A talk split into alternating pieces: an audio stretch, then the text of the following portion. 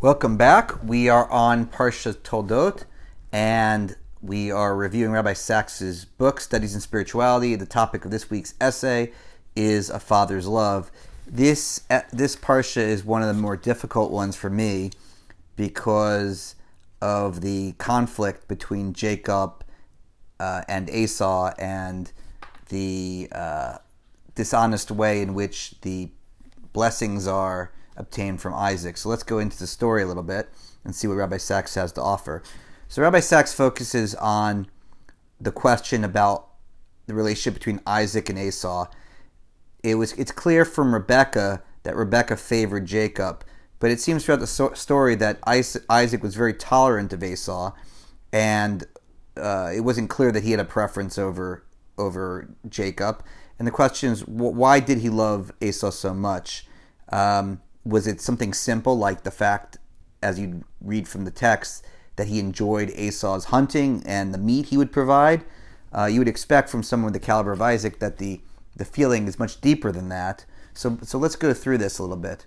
Well, Isaac certainly knew that his older son Esau had a temper, and it clearly says in the Torah, in chapter 26, verse 34, that when Esau married, he married two Hittite daughters, and this was a source of grief to Isaac and Rebekah. So, so he was aggravated with Isaac on certain levels, but he, yet he clearly loved Esau. That was clear um, from the request he made to Esau when he says in chapter 27, verse 7, Prepare me the kind of tasty food I like and bring it to me to eat, so I may give you my blessing before I die. Now, Esau enters and provides food to Isaac, but he does it after Jacob had already secretly dressed as Esau, and in cahoots with his mom Rebecca, he had already received the blessing. So there was no blessing to give to Esau when he arrived. And the Torah describes Isaac as, quote, trembling violently. And Esau, in verse 33, bursts out with a loud and bitter cry. So the Torah generally avoids a lot of emotional descriptions.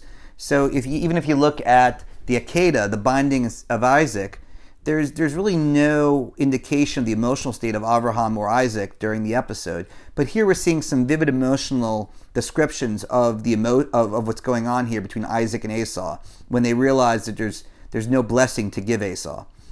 Now, this this is quite unusual. So so the question is why did Isaac love Esau despite everything, despite his wildness, despite his outmarriages, despite the fact that he didn't have the the mannerisms and the character that would continue the Abrahamic tradition. And the sages give an explanation. They describe that the phrase that's mentioned in uh, chapter 25, verse 27, that he was a skillful hunter. Well, what they mean by that is that Esau trapped and deceived Isaac. How so? Well, he pretended to be more religious than he was. Now, there's a different explanation that's just more, more of a plain meaning interpretation, which, which is why did Isaac love Esau? It's not because he was religious. Isaac loved Esau because Esau was his son, and that's what fathers do, because parents love their children unconditionally. That doesn't mean that Isaac saw anything was was uh, blind to the faults of Esau. Although it's interesting that Isaac was physically blind towards the end of his life. But it doesn't necessarily mean that he didn't recognize the faults in Esau's character. And it doesn't mean that he didn't recognize that Esau wasn't the right person to continue the covenant. But Isaac knew that a father must love his son because he's his son. And that's not incompatible with being critical. And a father doesn't disown his son. And Isaac's teaching us a fundamental lesson in parenthood. And why is it Isaac that's teaching us this lesson about disowning their children? Well, think of how he was raised. First off, he, was, he saw what, what Abraham had done to Ishmael when Ishmael was sent away, and he knew how much it pained Abraham, and he probably knew how much it injured Ishmael. So, now there is midrash uh, commentaries that talk about how afterwards Abraham reconciled with Ishmael, and it was Isaac who was part of that reconciliation. But, but he was determined, perhaps, not to be, not to place the same situation upon his own son Esau. So, likewise, there's a there there's um, he knew to the very depths of his being the psychological cost on both father and himself due to the trial of the binding. So let's go back to the binding. And again, there's not much emotional language there, but we know that Isaac was blind. And when Midrash tells us that that blinding is a result of tears that were shed by the angels as they watched Abraham bind his son and lift the knife that fell into Isaac's eyes, causing him to go blind in his old age. This is from Genesis Rabbah. Okay, so sur- surely, even though this this trial was commanded by God, it left wounds, and it left Isaac Isaac in the position where he was not going to sacrifice Esau on behalf of of the, the legacy of Jacob. He was going to maintain unconditional love with Esau, and you can look at this as a tikkun, as a repair for the rupture in the father son relationship that was brought about by the binding. So even though Esau's path is not the path of the covenant, the, the path that follows the tradition of the blessings that Abraham was, was given by God, Isaac was giving paternal love and he helped prepare for the next generation in which all of Jacob's children remain in the fold in one way or the other. Now, there's a fascinating argument between two sages of the Mishnah period, and this is over the verse in Deuteronomy chapter 14 1, which says about the Jewish people, You are children of the Lord your God. And this is uh, this discussion occurs in Gemara, the Tractate Kedushin, in uh, page 36. And Rabbi Judah says that this verse only applies to Jews who behave in a way worthy of the children of God. Those are the children of the Lord your God, the ones who behave like they are children. And Rabbi Meir, he disagrees, and he says, no, no, no. The, being a child of God is unconditional. Whether Jews behave like God's children or not, they're still called children, the children of God. And Rabbi Meir believed in unconditional love, and he lived according to that view. His own teacher was Elisha ben Abuya, who eventually lost faith and became a heretic. However, Rabbi Meir would continue to study with him, respect him, and communicated that the very last moment of his life, Elisha ben Abuya had repented and returned and made teshuvah and returned to God.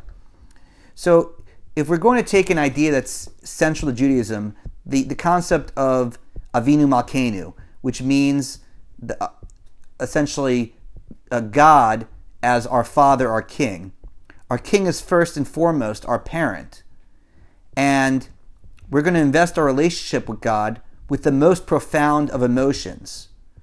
We, we wrestle with God just like parents wrestle with, the, with their children, or I should say, children wrestle with their parents the, the, the, the most deepest, intense relationships are, are often the ones that are most filled with conflict because the stakes are so high, the emotions are so intense that it leads it can lead to dramatic schism.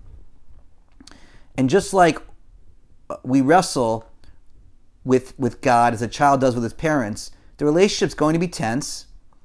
It can be painful, but ultimately at the deepest sense of the relationship, we know the bond is unbreakable. No matter what kind of relationship you have with your parent, you can't take away the fact that they're your parents and a child is a child. And the same thing with God, that we can't separate ourselves separate ourselves from our creator whether we're angry at them or not. So the bond is deeply damaged, but it's never broken beyond repair. So if you look at this story, perhaps what Isaac is signaling to all generations by his continuing love for Esau is despite their differences, despite that Esau was so different from Isaac in character and his destiny wasn't to be part of the Jewish people, he was not rejected. And just as the Midrash says that Abraham never rejected Ishmael and found ways of communicating his love, so too is Isaac uh, trying to keep that bond with Esau. So unconditional love is not uncritical, but it is unbreakable. And that's how we should love our children, for it's how God loves us. So I think um, the fact is that the, the story of Jacob and Esau continues to play on in future in future uh, parshas where uh, Jacob and Esau there's there's trepidation on Jacob's behalf that he's going to have a meeting with Esau and Jacob ends up fleeing from his house after the blessing because he's fearful of, of Esau taking his revenge. But if you look at the plain, the plain text, it appears that Jacob and Esau did come to an accommodation. They did uh, resolve amicably their differences and went their own ways.